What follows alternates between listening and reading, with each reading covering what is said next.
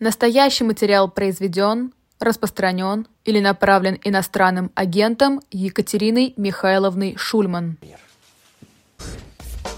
Не новости, но события.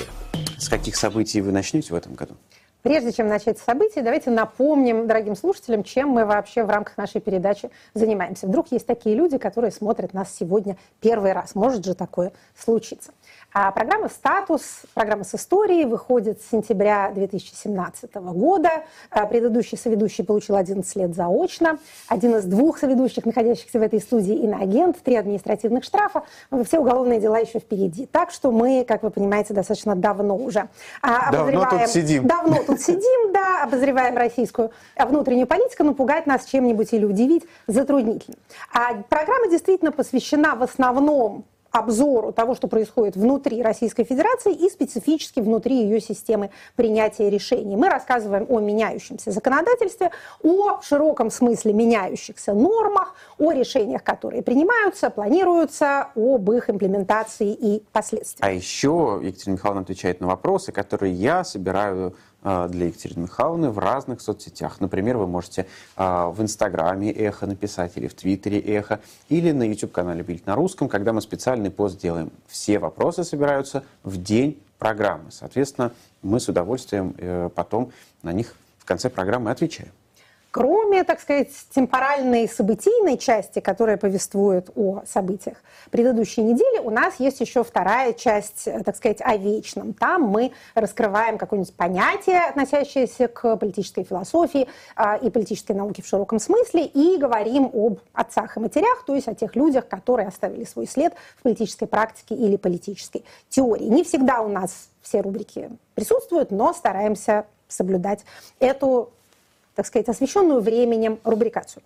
Итак, Иногда мы... еще хорошую новость успеваем. Иногда, если мы совсем хорошие э, ведущие, то мы успеваем рассказать еще одну хорошую новость. Когда-то были времена, когда мы не выделяли хорошие новости в какую-то отдельную рубрику, а они, так сказать, естественно, вплетались в наш событийный ряд. Но последние два года с хорошими новостями, как это у нас дефицит, поэтому приходится, так сказать, эм, искусственно их добавлять. Итак, мы начинаем 2024 год с попытки заглянуть в него, аккуратно так заглядываем, а, и понять он будет, что называется, про что. Понятно, что всего не предвидишь, а, но, тем не менее, если вот такую совсем общую картину попытаться нарисовать, то можно такую трехчастную структуру изобразить. У нас был 2022 год шока и потрясения.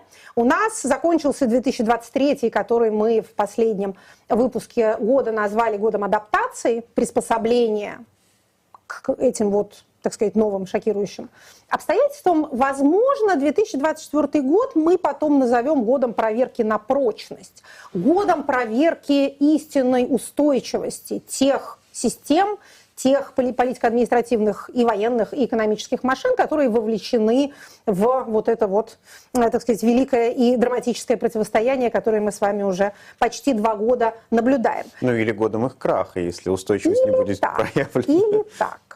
Почему нам так кажется? Значит, вот смотрите, а в прошлом году, в завершении прошлого года, многие говорили о том, что российская политическая экономическая система продемонстрировала вот эту самую высокую устойчивость. Вот смотрите, она и тут не рухнула, и там не рухнула, и экономического краха не случилось, и административная дисфункция, хотя была несколько раз продемонстрирована, но тоже каких-то решающих последствий для самой системы не имела. На этом основании было сделано много разнообразных далеко идущих выводов, потому что те люди, которые анализируют текущие события, имеют свойство под анализом подразумевать просто линейное продление того, что происходит сегодня, на завтра и послезавтра. Мы с вами, и постоянные ведущие, и постоянные слушатели нашей программы, знаем, что в социальном пространстве ничто линейно не развивается. Мы с вами смотрели внимательно, например, за тем, как происходил бюджетный процесс в 2023 году, как российский бюджет, российские, так сказать, строители бюджета видят себе перспективу на ближайшие три года. Мы с вами помним, что в 2024 году у нас запланирован значительный рост как бюджетных доходов, так и бюджетных расходов. И эти, так сказать, и доходы, и расходы откуда-то должны взяться. Бюджет планируется профицитный, то есть, в общем, расходы будут превышать доходы. Мы с вами говорили о том, что, возможно, именно в 2024 году для покрытия этих самых повышенных расходов Минфин будет задумываться над тем, чтобы наложить руку свою на доходы граждан, на вклады граждан, на их, вот так сказать, запасы, сбережения, предложив им какие-то варианты того, что в прошлую эпоху называлось военными займами. Мы а, в прошлом выпуске довольно подробно об этом говорили. За время, прошедшее с этого самого нашего а, выпуска, некоторое количество статистики стало нам доступно, и мы, например, узнали от ЦБ, которому благодарны за то, что они все-таки что-то публикуют, а мы узнали, сколько они в прошедшем году брали из а, Фонда национального благосостояния. Вот это вот знаменитая Кудринская кубышка, ФНБ, куда отчисляются деньги по так называемому бюджетному правилу, то есть сверхдоходы от продажи углеводородов, значит, она нельзя сказать, что она прям пустеет, мы так говорить не будем. Но, тем не менее, тем не менее, несмотря на, казалось бы, комфортную а, цену на нефть и газ в течение 2023 года, э, за этот 2023 год на 2,9 триллиона рублей – а наша с вами кубышечка уменьшилась. Значит, что это в общем значит?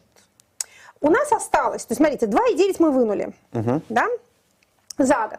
А если, опять же, верить э, Министерству финансов, то у нас там осталось 4,7 триллиона. То есть почти 3 мы забрали, э, меньше 5 у нас осталось. То есть получается, если вынимать такими же темпами, то еще Два год, года, два, да. два года можно таким же образом прожить. Опять же напомню, что а, вслед за вот этим сверхрасходным 2024 годом по замыслу Минфина должно случиться снижение расходов. То есть как бы, как бы государство российское предполагает, что в 2024 году оно, если продемонстрирует вот эту самую устойчивость, то все остальные перестанут эту устойчивость демонстрировать, и другие стороны конфликта как-то ослабеют, так сказать, эм, увянут, э, устанут и скажут, ну хорошо, ваша взяла, давайте, э, как выражается президент России, договариваться на ваших условиях. Екатерина Михайловна, раз прозвучало слово сверхдоходы, мне кажется, самое время поставить рекламу, а потом после рекламы вернуться в а. Как, как признак сверхдоходов рекламодателей? В том числе. Ну, хорошо.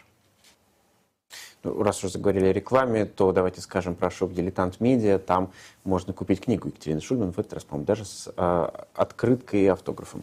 Ну, а мы продолжаем. Мы возвращаемся к нашим пределам прочности. Вот смотрите, тут мы, я думаю, наблюдаем некоторый общий паттерн. Мы только что говорили об ФНБ. Хватит ли денег? Задаем мы роковой Фонд вопрос. Национального Фонд национального благосостояния. Вроде бы хватит. Ну, при нынешней цене на нефть должно хватить. Ну, вот на год точно хватит при тех же условиях, при прочих равных. А дальше, а дальше предполагается, что ситуация изменится настолько, что терпеть и демонстрировать прочность больше не понадобится. А выдержит ли э, экономическая система вот в самом своем, так сказать, примитивном изводе поставки э, товаров народного потребления? Вот у нас в 23 году яйца внезапно пропадали, потом появлялись, но уже дороже. А в предновогодние и постновогодние дни вслед за яйцами пропала и мать их курица тоже исчезла. Более того, э, дорогие москвичи присылали фотографии с прям вот совсем пустыми полками, такие в советском духе. Почему? Какие были этому объяснения? Ну вот перебои с поставками.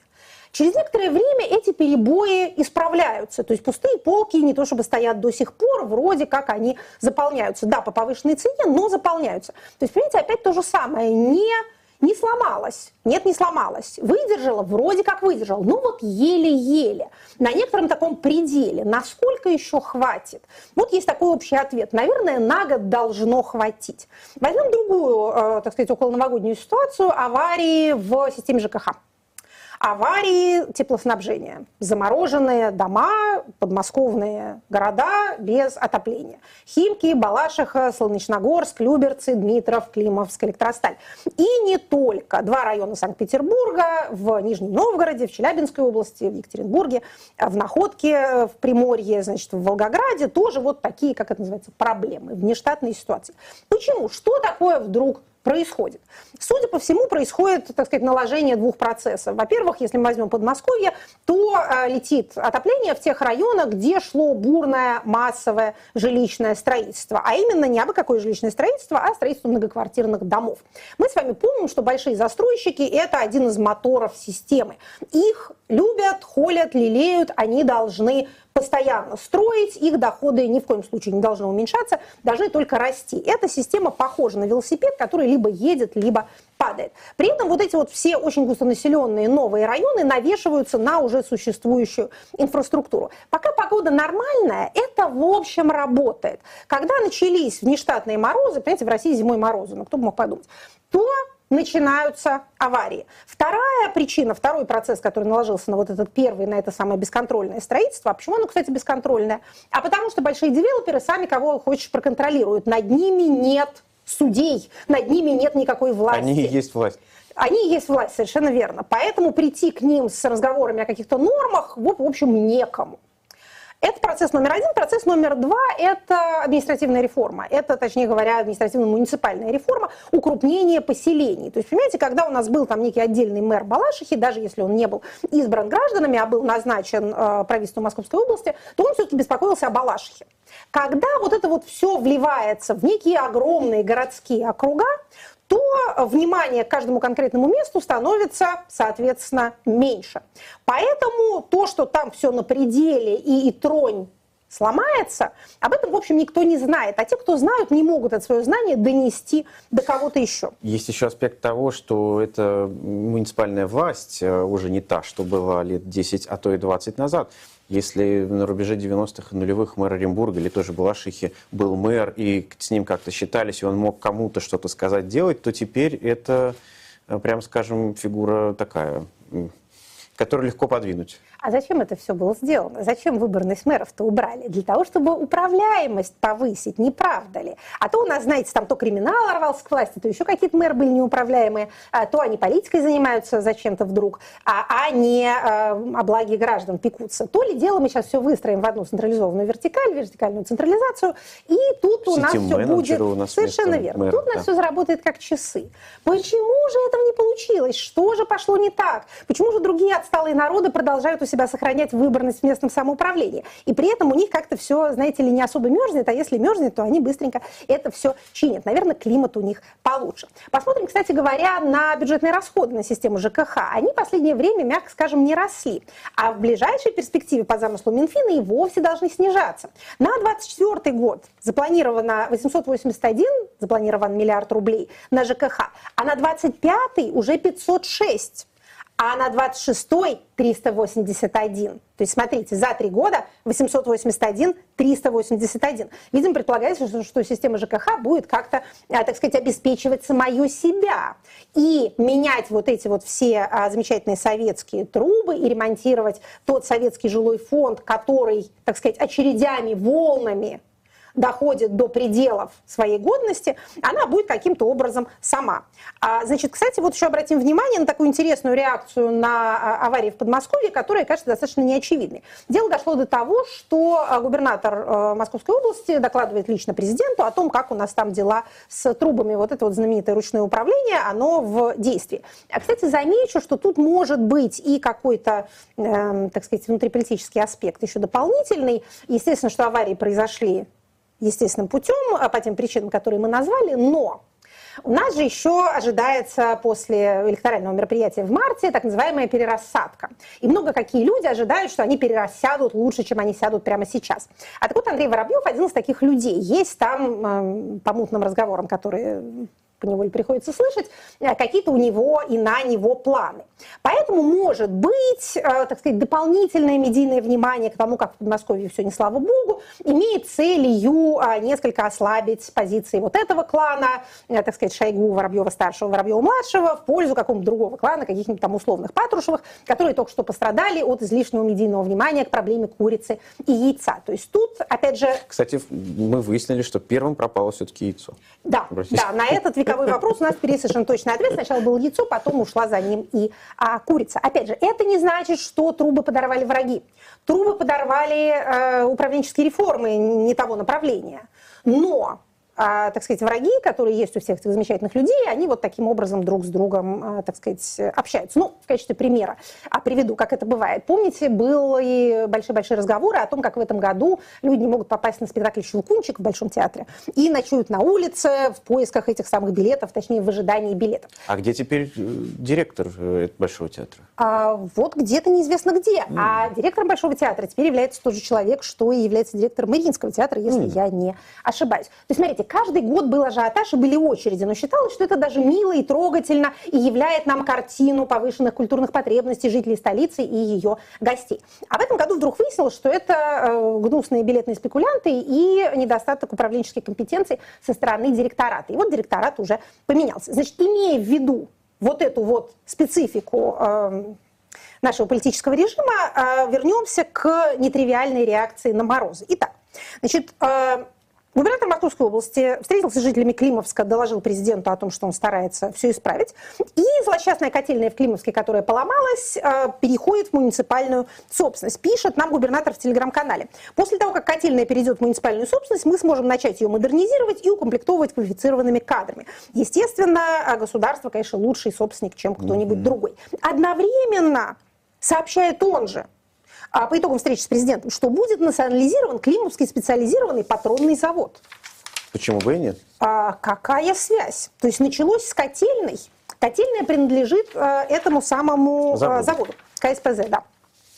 А она передана властям в, режим, в режиме эксплуатации – и в январе даже жители не будут платить ничего за а, отопление. В общем, одновременно там уже э, задержали, по-моему, начальника, генерального директора и замглавы администрации. Понятно, что а, прикладыванием уголовного дела к больному месту можно решить любую проблему. Но меня вот заинтересовала вот эта вот, так сказать, комбинация.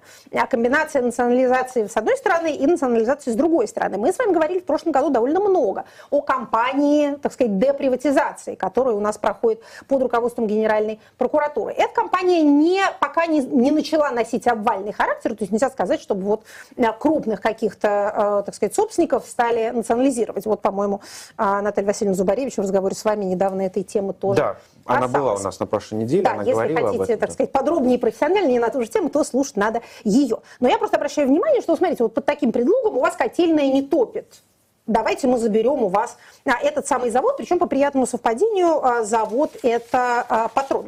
Значит, далее, какая еще у нас есть точка... Там, кстати, еще да. совпадение, кто владельцы были этого завода. А кто же? Ну, кто? Бывший ФСБшник тоже, и человек, который э, был заподозрен в том, что он в 90-е годы э, к ОПГ имел отношение. В общем, люди классово близкие. А, прямо ей, а у нас бывают другие владельцы вообще чего-нибудь? Ну вот. Классово далекие уже давно, по-моему, ничем не владеют. Поэтому приходится национализировать друг друга. Итак, переходим к еще одному, так сказать, месту, где у нас все натянуто и пока держится, но держится еле-еле. Значит, это собственно говоря, обеспечение фронта людьми. Мы с вами военного аспекта не касаемся, нас интересует исключительно аспект внутриполитический. Напомним расклад. Мобилизованных возвращать нельзя, потому что иначе людей на фронте не хватит. Новую мобилизацию проводить нельзя, потому что первая всех напугала и напрягла систему почти, э, так сказать, до невыносимых степеней. Контрактники набираются, но по имеющимся смутным сведениям приблизительно на 44% от заявленных показателей. Более того, в контрактники записывают повторно тех людей, которые уже контрактники. А в общем, не, не так все, скажем так, слава богу, по крайней мере, точно не до такой степени, слава богу, чтобы можно было позволить себе какую-то ротацию, какую-то демобилизацию, хотя бы частичную. Значит, а были разговоры, не подкрепленные никакими документами, о том, что до выборов кого-то отпустят домой – в качестве политической акции а, частичная демобилизация была бы логичнее, чем любая форма мобилизации, но не более того. Мало ли что логично политически, но э, система не может себе этого позволить, потому что она не может оставить фронт без людей. Что в связи с этим пытаются делать? В связи с этим пытаются всячески э, искать военных на стороне то есть покупать солдат у других государств. В первые дни Нового года подписан а, очередной указ президента на эту тему. Он называется об определении отдельных категорий иностранных граждан и лиц без гражданства, имеющих право обратиться с заявлением о приеме в гражданство Российской Федерации. Там несколько положений. Часть из них а, касаются а, граждан Украины и, в частности, украинских детей.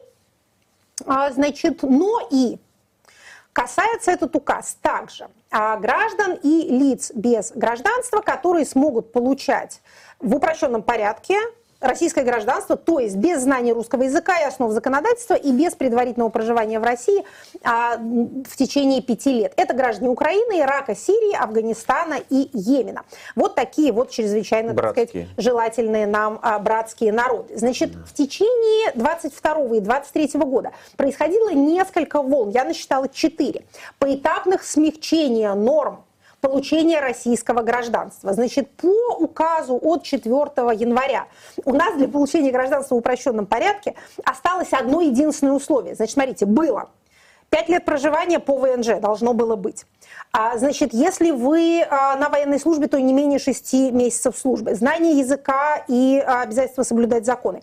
Законный источник средств к существованию, не участие в вооруженных конфликтах, не причастность к ряду преступлений. Осталось одно единственное заключение контракта на военную службу. То есть одно требование. Подписываешь да. контракт, получаешь да, гражданство. Да, да, вот и все. Что-то мне подсказывает, что режимы, у которых все хорошо с набором военнослужащих, так себя не ведут. Так не суетятся. Это правда. Более того, а у нас ведь людей не только на фронте не хватает, у нас людей не хватает, так сказать, в тылу на ниве мирного труда.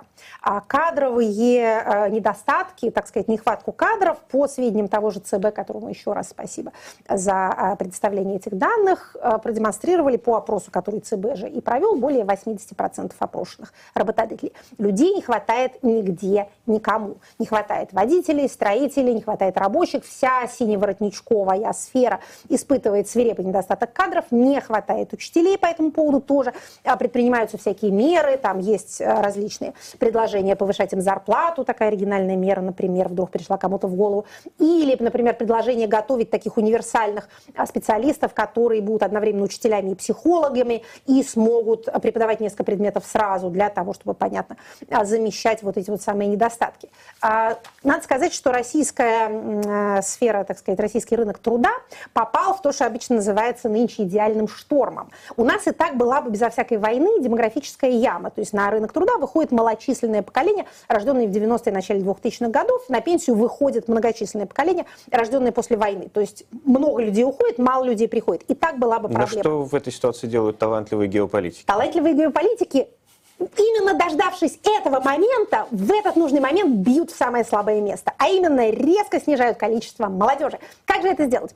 Очень просто. Значит, два шага призываем в армию, соответственно, мобилизуем, а остальных пугаем, и они разбегаются сами. Гениально, гениально. До этого, до начала вот этой вот великой геополитической операции, вы привыкли возмещать свои демографические недостатки путем миграции. К вам действительно ехали люди работать. Таким образом, та молодежь, которой не хватает у вас, приезжала к вам из стран Центральной Азии. Что же вы делаете в этой ситуации? Две вещи. Роняете национальную валюту работа у вас становится невыгодна.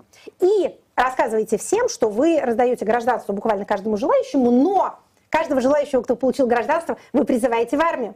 Поэтому эти люди, а, не хотят к вам ехать, они едут, например, в Турцию, они едут, например, в Южную Корею, они едут в арабские страны, потому что там, например, к мусульманам лучше относятся, климат потеплее, и денег больше. А кроме того, там не воюют. А, соответственно, в Российскую Федерацию эти замечательные люди не едут. И вот в таких условиях вы, соответственно, а, пытаетесь одновременно воевать на очень растянутой линии фронта. Даже нам, людям штатским, понятно, что для этого нужно много людей. А кроме того, вы пытаетесь а, как-то вот, чтобы у вас экономика работала и сфера услуг, особенно, так сказать, трудоемкая, тоже каким-то образом функционировала. Получается ли у вас это? Опять же, скажем, как и во всех предыдущих случаях, пока получается. Мы, как вы знаете, не охотники предрекать катастрофу, э, прежде чем она произошла. Социальные системы адаптивны. Живые организмы вообще адаптивны, а социум – это конгломерат живых организмов. Поэтому и, и не к тому, как говорил писатель Достоевский, подлец человек привыкает. В общем, привыкает. Но трудно. Не очень понятно, надолго ли хватит. А еще одно замечание по поводу того, кто, опять же, кто привыкает, а кто и э, наслаждается. Еще одно событие произошло с началом года, о котором мы говорили в наших предыдущих выпусках. Помните, после Пригожинского мятежа мы сказали, что неожиданным образом э, главным бенефициаром происходящего сделалась Росгвардия, а главным пострадавшим МВД. Значит, с а первого... еще говорили, что подразделение особенно да, туда должно перейти. Да, значит, вот все, перешло. Подразделение «Гром», которое в свое время досталось от ФСКН, Федеральной службы по контролю за оборотом наркотиков, а досталось МВД, и которое было последним вооруженным подразделением МВД после того, как у них забрали внутренние войска и ОМОН, оно перешло в состав Росгвардии. Все, теперь у нас в МВД, кроме, собственно, вот, так сказать, полицейских, никого нету, а недостаток полицейских у них чрезвычайно велик. Он раньше у них был велик, потому что работа тяжелая, зарплата не очень высокая. И министр внутренних дел на каждой встрече с президентом, на каждой коллегии МВД на это жаловался. Но когда стали много платить на спецоперации, то понятно, что некоторое количество народу решило лучше подписать контракт и получить миллион в руки по 250 тысяч в месяц, чем работать участковыми. Это очень хорошо и красиво сочетается с ростом преступности, являющимся, рост является неизбежным следствием масштабной войны. Поэтому еще один, э, так сказать, рецепт безошибочного успешного успеха устраиваете такую ситуацию, которая способствует росту числа насильственных преступлений, преступлений с использованием оружия и взрывчатых веществ, а после этого уменьшаете количество полицейских. Что тут может пойти не так? Да ничего не может пойти не так. Все именно так и пойдет. Значит, как на все это смотрят у нас граждане российские? Как меняется общественное мнение, как меняется восприятие окружающей действительности? Мы с вами много говорили об этом в прошлом году, будем продолжать по нашим ключевым маркерам следить за этим и в году наступившем, если живы будем. А пока из, так сказать, эм, грубыми мазками того, что можно нарисовать, нарисуем следующее. А продолжается рутинизация СВО, все меньше и меньше внимания ей оказывается, все реже события, связанные с войной, называют люди в качестве запомнивших запомнившихся им событий недели или месяца. По неделям опрашивает ФОМ, по месяцам опрашивает Левада. Мы за всем этим смотрим. Значит, вот люди таким образом адаптировались за 23 год, они отвлекаются. Если не будет новой мобилизации или каких-то таких связанных с войной событий, которые непосредственно затронут людей внутри России, то мы бы не прогнозировали никакого роста внимания к происходящему. Это вот для людей вообще способ выжить, просто отвернуться от этого всего. Надо также сказать, что к концу года у нас э, значительно вырос уровень спокойствия окружающих по оценкам респондентов. Все мы помним этот ФОМовский э, опрос, мы его регулярно цитируем, он выходит раз в неделю. Значит, мы еще с вами не на домобилизационных уровнях, Значит, вот летом 22 года граждане были счастливы, просто они были в эйфории. А потом они очень сильно напугались, и дальше они были напуганными долго-долго-долго. И можно сказать, что где-то в ноябре 23 года у нас, во-первых, устойчиво уровень спокойствия превысил уровень тревожности, во-вторых, уровень спокойствия пошел вверх. А спокойных окружающих, опять же, по оценкам респондентов, напомню, что ФОМ задает вопрос хитро, никакое у вас настроение, а какое настроение вокруг вас. Так вот, спокойное настроение вокруг себя а, фиксируют 57% а, опрошенных. Это а, максимум за год наблюдения. Еще раз повторю, это меньше, чем было до сентября 22 но, тем не менее, это больше, чем в какое бы то ни было время после этого. То есть граждане сумели как-то вот, вот обернуть свою голову, как говорится, вокруг происходящего, с тем, чтобы чувствовать себя отстраненными, скажем так, а, от этого происходящего.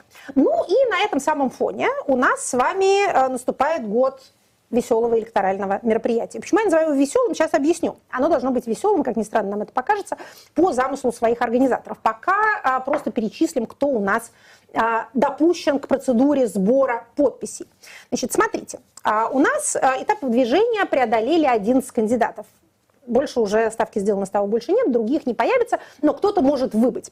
Значит, из этих кандидатов у нас э, есть кандидаты от парламентских партий, которым не нужно собирать никакие подписи. То есть они уже считают, если их, опять же, не снимут за какие-то нарушения, то они, считают уже в бюллетене. Значит, это э, в алфавитном порядке э, Даванков Владислав от фракции «Новые люди». Значит, это у нас, кто у нас еще есть, Слуцкий Леонид от партии ЛДПР, Харитонов Николай от партии КПРФ. Партия «Справедливая Россия» поддержала инкумбента, партия «Единая Россия» поддержала его же, но они его не выдвинули. Значит, инкумбент наш незабвенный является самовыдвиженцем и собирает 300 тысяч подписей. Сбор подписей идет не беспроблемно, скажу я вам, а потому что есть, так сказать, витринная сторона сбора подписей – это всякие стоечки второго торговых центрах и иных публичных местах, которые, между прочим, опять же, по поступающим сведениям, не знаю, поступают ли они к вам, сначала расставили, а потом как-то стали убирать. А что такое?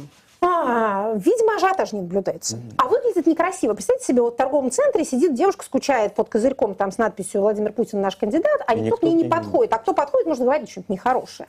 Поэтому настоящий истинный сбор подписей происходит, естественно, по местам работы и учебы. Тут у нас многочисленные свидетельства того, как ну, гражданам... Же... А разве же это же можно? Ой, вы знаете, да, э, как это, передаем привет нашей постоянной слушательнице Эле Александре Панфиловой. А нет, это все абсолютно незаконно. Более того, когда губернаторы публично говорят... Говорят прямо том, на сайтах. О том, сколько их э, регион собрал подписей. Это абсолютное нарушение закона. Вашего кандидата снимать надо по суду. Или даже до суда решением ЦИКа. Он нарушает избирательное законодательство Российской Федерации. Он же может так и Конституцию нарушить. От такого человека всего можно ожидать. А вдруг, Александр Александровна пойдет по букве закона и снимет? А? Мы это прокомментируем непременно. А мы ее, как говорил один герой Островского, я тебя в поминальник запишу в таком случае. Так вот, значит, продолжая про кандидатов, не сбивайте меня беспочвенными фантазиями. Значит, кто у нас еще есть? А, кроме кандидатов самовыдвиженцев, а, которым 300 тысяч подписей, есть кандидаты от зарегистрированных партий, которым 100 тысяч подписей. Напоминаю об этом, мы об этом говорили в прошлый раз. Итак, значит, раз мы пошли по самовыдвиженцам. Путин Владимир Владимирович подписи собирает, бог даст, соберет. А, движение «Экосила 50» Баташов Анатолий собирает. А, известный масон Богданов Андрей. А, нет, подождите, масон Богданов от зарегистрированной партии, ему 100 тысяч только собирается, у него все хорошо. Значит, так, эм, минуточку. А, Лада русских, Лада русских. Вот видите, говорят, что одни пожилые мужчины в бюллетене. Может быть, она соберет 300 тысяч подписей, а она, между прочим, 84 -го года рождения а, блогер. А, кроме того, да, это вот все самовыдвиженцы. Значит, а, выдвиженцы от партии. Сергей Бабурин, Российский общенародный союз. Это тот самый Бабурин? А Сергей Николаевич, нас, насколько я понимаю, он, да, да, был такой... Не стареют душе ветераны? Нет, нет, нет, нет, не стареют. Он всего лишь 59 -го года рождения, э, практически дитя. А по нынешним политическим меркам. Богданова Андрея назвали, он идет от Российской партии свободы и справедливости, таким образом всего 100 тысяч подписей. А, значит, от коммунистов России э, Сергей Маленкович, некий, не знаю такого, но, наверное, достойный человек, кстати, молодой, 75 -го года, а всего лишь. А Борис Борисович Надеждин от партии «Гражданская инициатива» тоже 100 тысяч подписей. От, от партии демократической Демократической партии России. А некая Ирина Свиридова, безработная, 88 -го года, тоже, кстати, молодая. Видите, молодежь присутствует, присутствует. Зря мы так думаем. А что э, моложе 70 лет никого не пускают. Опять же, я не знаю, дойдут ли все эти прекрасные кандидаты до бюллетеней. Это пока кандидаты в кандидаты. Но подписи они э, собирают. Значит, почему мы называем наше электоральное мероприятие веселым и увлекательным? Потому что по просачивающимся сведениям, очень не любим мы ссылаться на такого рода источники, но тут есть подтверждение. Просачивающиеся сведения стоят в следующем. Значит, э, как обычно, собрали ВАПа совещания и сказали, что э, значит, избирателей надо привлекать а путем организации предвыборных викторин, игр и конкурсов под лозунгом, что все должно происходить а, значит, а, скромно и без скандалов. Вот это слово «скромно», оно повторяется в нескольких такого рода сливах, назовем их так. Опять же, мы не любим такое цитировать, но учитывая, что конкурсы действительно проводятся, конкурсы типа Интересно. «это у нас семейное», «я русский, я особенный», или, например, семейный проект всей семьей – а вот, скажем, в школьных чатах Орловской области рассылается такое сообщение. Участвовать может любая российская семья. Пишется дальше так. В рамках проекта всей семьей вы будете выполнять несложные задания и получать призы. Задания несложные. А, значит, поэтому, соответственно, призывают даже самых неуверенных в себе жителей Орловской области, у которых есть семья, поучаствовать во всем этом а, деле. Сайт всей семьей .рф. Если вам интересно, зайдите, может быть, конкурс действительно несложен. То есть смотрите, какая идея. Скажем так, довольно трудно э, привлечь внимание потенциального избирателя к такому малодраматичному электоральному мероприятию. Поэтому давайте мы вокруг этого проведем конкурс. В общем, идея не нова, прямо надо сказать. Когда-то, в те времена, когда у нас ЦИК еще пытался делать вид, что он закон соблюдает, а помните, преследовались лотереи на избирательных участках. Считалось, что это форма подкупа избирателей, это нехорошо. Ну, преследовались, это вы громко сказали. Ну, пальчиком грозили, грозили хотя бы, говорили, что не надо так делать, что это на самом деле кандидаты деньги раздают дают. А, в общем, все это давно-давно забыто, поэтому, не знаю, как будет на избирательных участках, но до этапа избирательных участков будут у нас многочисленные э, семейные конкурсы, раздача призов и, и прочие, значит, блины э, на лопате. Это все, ну, как бы лучше блин, чем отсутствие блина, мы такое не то чтобы осуждаем. То есть с точки зрения закона мы может, и осудили, с точки зрения э, политических практик это лучше, чем, скажем, там, массовые расстрелы в преддверии э, выборов. Так что э, готовьтесь к конкурсам. Веселая история, экран покажет наш. Вот это вот все э, начинаем мы. А некоторые такой электоральный КВН. Для чего? Для чего? Для кого? Для кого? Давайте мы перейдем к следующей рубрике. А давайте. По понятиям. Какое понятие сегодня в центре вашего внимания? А, а помните, какое было последнее понятие э, прошлого года? До Нового года, напомните. Антиповедение. Антиповедение, я, конечно. Я горжусь этим Да, понятием да. И, и вообще вот этим вот объяснением. Оно, Оно вызвало было- большой ажиотаж и отклик у нашей Вот, аудитории. вот. Да. Да, многие э, граждане прочитали это как антиповедение, то есть изучение некого антипа, а, но нет, нет, это не так. А, значит, это почти Более того, потом еще термин. и цитировали по поводу новогоднего эфира, что вы как раз занимались там антиповедением, рассказывая про теплые алкогольные напитки. А, да, обычно лекторы не, не употребляют алкоголь в присутствии аудитории. Действительно, это за исключением фильма «Карнавальная ночь» обычно не делается. Но как раз в фильме «Карнавальная ночь» мы тоже видим примеры антиповедения. Антиповедение, оно ж чем хорошо? В определенных хронологических рамках оно способствует, так сказать, освежению того социального порядка, который нам предстоит соблюдать весь наступивший год. Поэтому вот, так сказать, повеселились и хватит. Итак, а нынешнее наше понятие в противоположность антиповедению отличается строгостью, торжественностью и даже некоторым трагизмом. Не говоря уж о том, что это слово а, греческое. Значит, мы хотим рассказать дорогим слушателям, что такое гамартия. Знает ли кто-нибудь, что это такое? Что вот, Сейчас расскажу. Не только вот существует гамартия, а существует целая отдельная наука под названием гамартиология. А насчет гамартиологии мы даже немножко боимся рассказывать в эфире, потому что деструктология в качестве науки у нас уже появилась, и ей приносят человеческие жертвы. Поэтому не хотелось бы, чтобы наши, так сказать, невинные студии для кого-то послужили а, материалом для судебной экспертизы. Тем А менее, она тоже что-то, какие-то отклонения, ошибки анализирует? да. Итак, значит, гамартия. Это греческий термин, который обычно переводится как изъян или ошибка, но буквально оно означает вот то, что по-русски означает промах, выстрел не туда. Этимология связана, говорят нам соответствующие специалисты, с лексикой связанной с стрельбой из лука. То есть это вот такой стрела, попавшая не туда, или стрела, пролетевшая мимо. Понятие это заимствовано из поэтики Аристотеля, и по справедливости он бы у нас должен был быть э, отцом, но он у нас всегда отец, понимаете, трудно найти такую неделю, когда бы мы к Аристотелю так или иначе не адресовались бы. Значит, он знал все и все понимал. Поэтому он в поэтике пишет следующее. Значит, вот есть трагедия, да, э, такой основополагающий жанр э, древнегреческой литературы и, и, собственно говоря, общественной жизни. В трагедии имеется герой, который по мысли Аристотеля должен быть не слишком злодеем, но и не полностью невинным, потому что несчастья, произошедшие с героем совсем без его вины, не вызывают нужного катарсиса, который есть цель трагедии. Катарсис – это очищение, преображение. Катарсис – это тот, так сказать, набор эмоций, который должен испытать зритель трагедии. Сначала он испытывает аффекты, страх, жалость, восхищение, а потом под влиянием вот этого всего в финале с ним должен произойти вот этот вот катарсис, катарсическое очищение. Так вот, если он будет следить за страданиями героя, который совсем невинен, он катарсиса не испытает. Если он будет следить совсем за злодеем, то катарсиса тоже не получится, потому что так ему и надо. А у нас должен быть такой герой, который может, типа, ничего себе герой, но у него есть вот этот роковой изъян. Вот этот роковой изъян или роковая ошибка – это и есть гамартия. Часто сближается понятие с гама- гамартией с другим греческим понятием, а именно хубрис. Хубрис или хюбрис иногда пишут. Это, ну, как, так сказать, менее возвышенные люди иногда называют это хуцпой, то бишь наглостью, а, высокомерием, верой в свою избранность, верой в свою неподотчетность естественным законам судьбы, самоуверенность. Ну, вот, скажем, такой пример а, приводится. Ну, трагедия Персы из Хила. Там Ксеркс, царь персидский, настолько поверил в самого себя и настолько стал самоуверен, что он взял и вторгся в Элладу, напал на греков. Вот это Было вот такое. гамартия, роковая ошибка. Мы не то чтобы прям говорим, что этот ксеркс чудовище воплоти. Ну, вот царь такой, царь хочет, значит, завоевывать.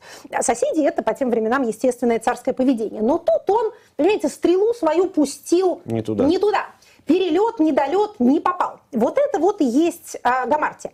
Далее следует диспут, которому много уже тысяч лет, является ли гамартия роковым изъяном или роковой ошибкой. Или ошибка следует за изъяном. Ну, скажем, вот есть уже не, не в греческой трагедии, а в европейской, скажем, там, Гамлет. Да? Вот у него гамартия – это его нерешительность, говорят одни. И из этой нерешительности он совершает трагические ошибки, которые приводят его к трагическому финалу. Другие говорят, нет, если бы он был крайне решителен и убил бы Клавдия прям сразу, как только с призраком поговорил, то это не спасло бы его, вероятно, от этой самой э, трагической развязки. Значит, при чем тут гамартиология, то бишь изучение этой самой гамартии? Дело в том, что христианская философия, прочитав Аристотеля, который был ею воспринят, спасибо Фоме Аквинскому, как некий прям вот практически христианский святой и стал основой для э, христианской теологии в высокой стадии ее развития, она поняла эту гамартию как грех. Mm. Э, у Эллина ведь понятия греха не было. Было понятие судьбы, и было понятие вот, этой вот самого, вот этого самого рокового изъяна, вот, например, там Эдипа преследует судьба, он как бы не виноват. А, скажем, Ксеркс сам нарвался, да, обнаглел и, и вот. В христианстве, как вы понимаете, есть грех, в том числе грех первородный. Так вот, гамартиология – это наука о грехе, изучение грехов. Вольные они или невольные? А свойственны ли они всему человечеству неизбежно, либо человек рождается все-таки безгрешным, а потом грехи эти, а, скажем так, а, накапливает? Что следует за гамартией, если мы понимаем ее в аристотелевском смысле? За гамартией следует катастрофа. Что такое катастрофа в буквальном смысле? Катастрофа – это падение или низвержение. Вот в этом смысле термин гамартия как причина и путь и сюжетный, так сказать, механизм, приводящий к катастрофе, приобретает вот эти вот социально-политические коннотации. Потому что герой трагедии, пишет Аристотель, хорошо бы, чтобы был, ну вот царь какой-нибудь, uh-huh. какой-нибудь общественный деятель выдающийся, вообще человек высокопоставленный. Тогда его падение особенно выразительно выглядит и э, вызывает в слушателях особой силы катарсис. Какой именно катарсис должны были переживать греческие зрители, нам понять, в общем, сложно. Может быть, с одной стороны, предполагалось, что они испытывают некоторые злорадство. Вот, мол, как, так сказать, пали великие. Судьба властвует над всеми. Кем бы ты ни был, все равно рок может до тебя добраться. Может быть, они видели в этом то предостережение, которое укладывается в греческий моральный кодекс, а именно кодекс умеренности и золотой середины.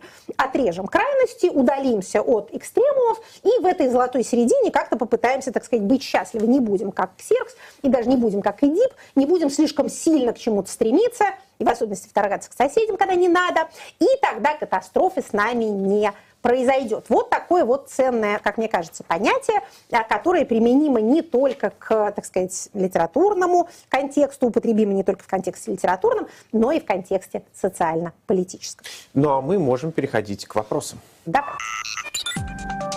Вопросы от слушателей. Ксения Кор спрашивает вас в Инстаграме «Эхо». Вопрос про кандидата в президенты Бориса Надеждина, выступающего с антивоенной повесткой. Как вы объясните, что пока нет попыток как-то помешать его выдвижению? Слышала мнение, что он может быть подставным. Допускаете ли вы это и в чем может состоять сговор? Для чего он нужен действующей власти? Мы увидим доказательства сговора либо его отсутствия а, по окончании процедуры сбора подписей.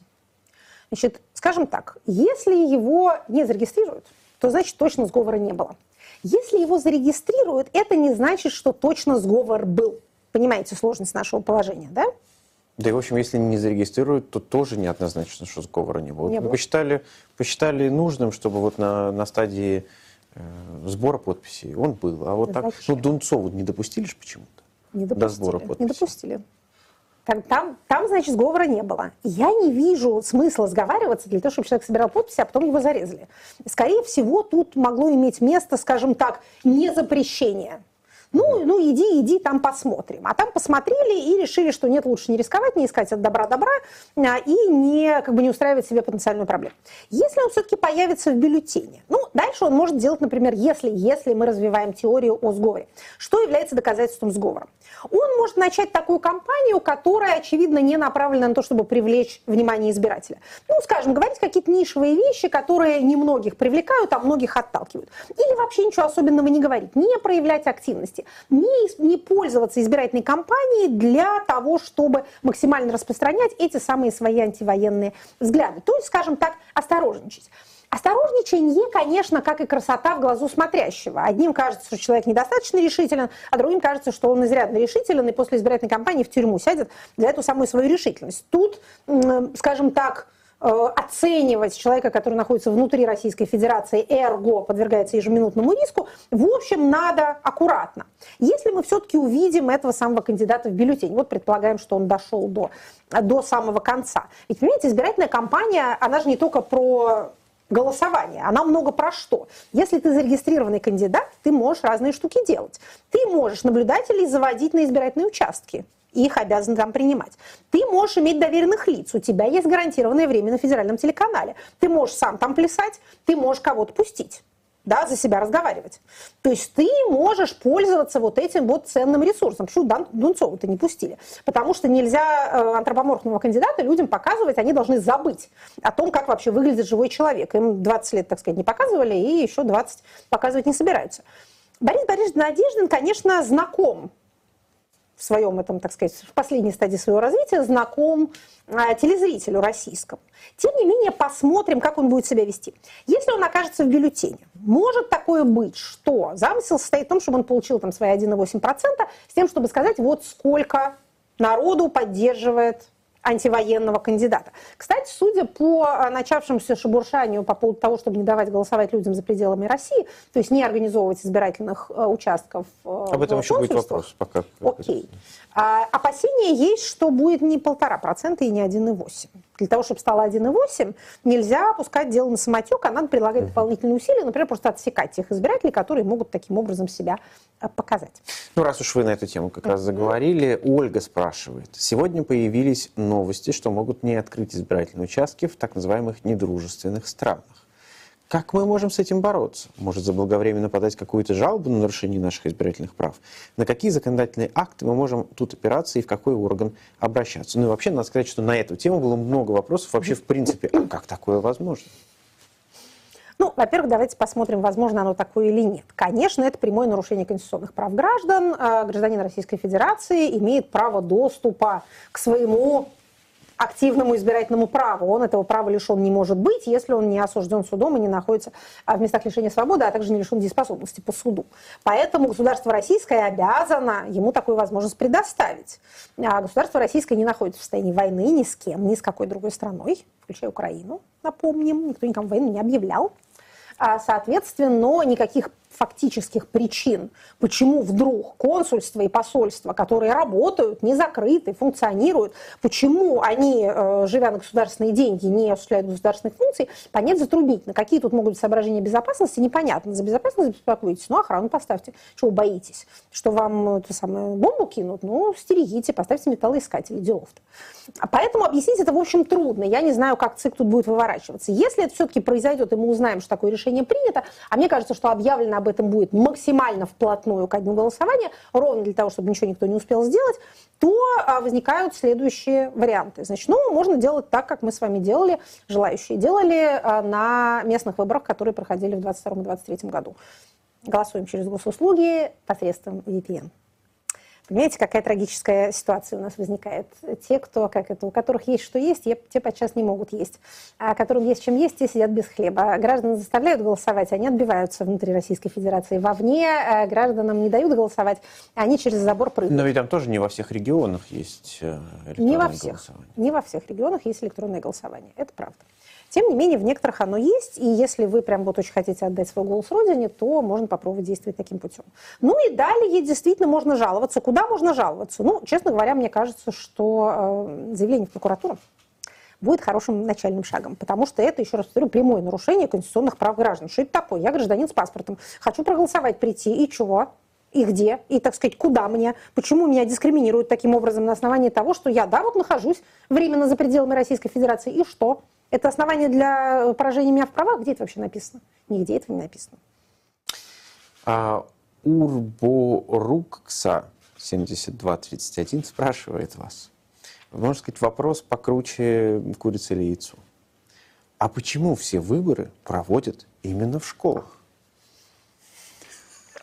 Очень хороший вопрос. Значит, а, мне попадалось исследование, правда, на американском материале о зависимости результатов голосования на участках от помещений, в которых они расположены.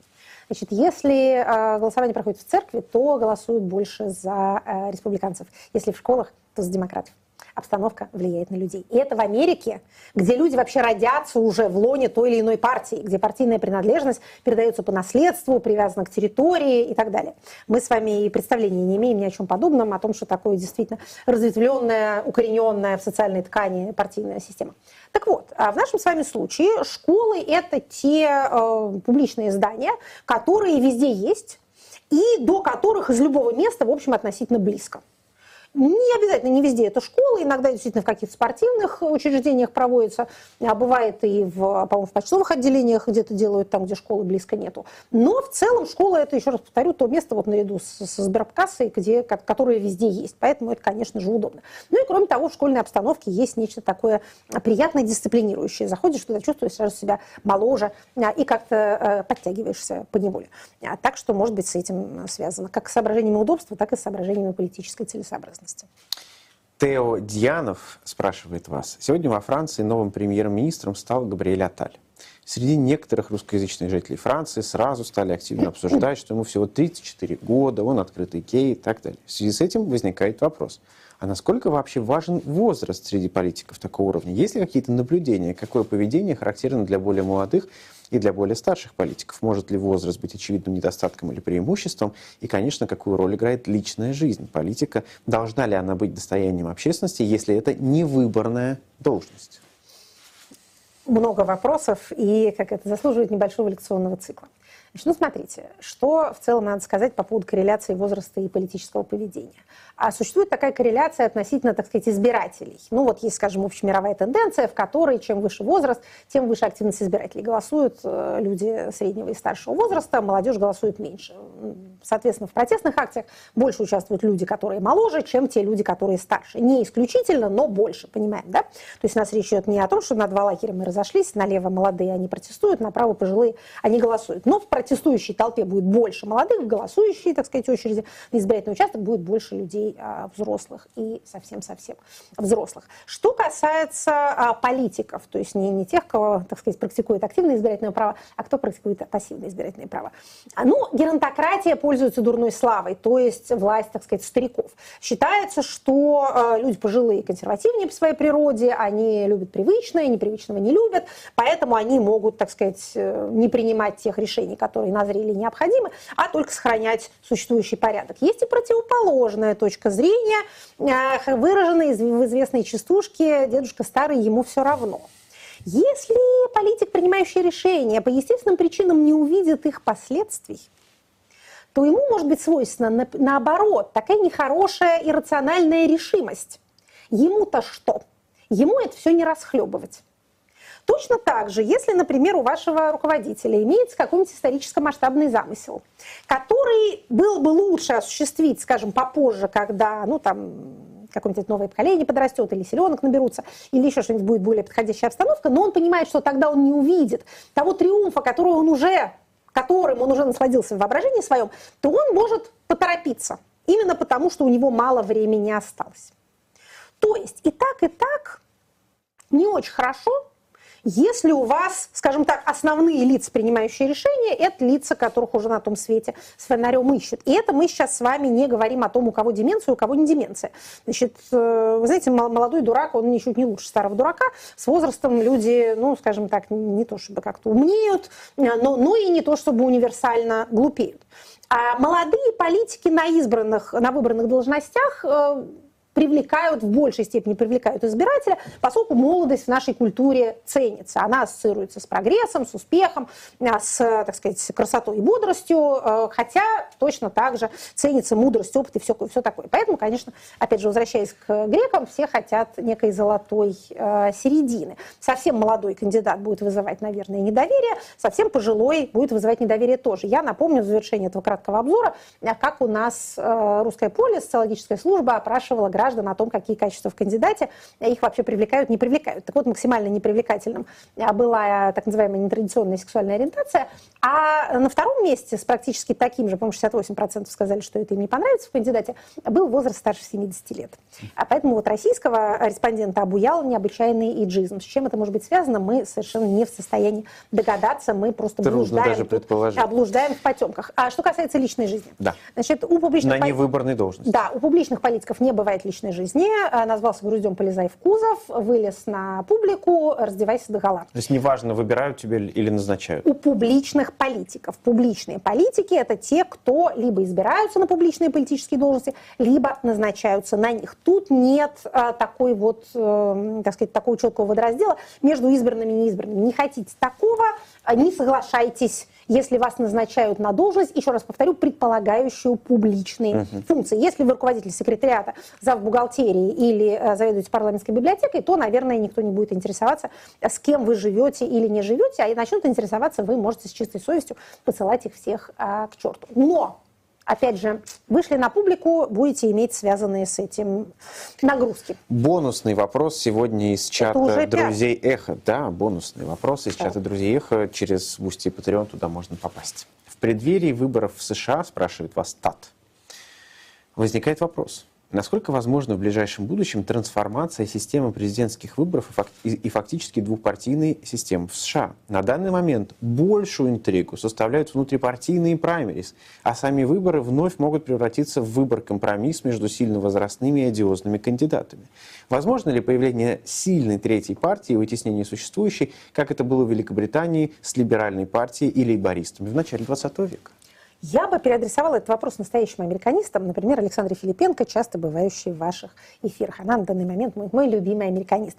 Американская политическая система сложна, стара и многое переживала. Вот эти вот разговоры о третьей партии, о третьем кандидате уже на моей э, памяти э, происходили неоднократно. Примерно как крах доллара, который тоже вот-вот Да, вот, был должен такой быть, кандидат да. Росперо, был еще вот этот товарищ, который на ананасах наклеен, э, забыла сейчас его фамилию, поскольку я не американист, я имею право ее забыть. А в общем, все это уже было. Пока двухпартийная система держится. Следует ли из этого, что она продержится дальше? Нет, не следует. Но пока живая. Значит, я, в свою очередь, опять же, не будучи американистом, буду с интересом смотреть за одним единственным процессом. А Допустят кандидата Трампа вообще до выборов или нет? Я не понимаю, как устроено вот это соотношение между судебным и электоральным в их политическом механизме.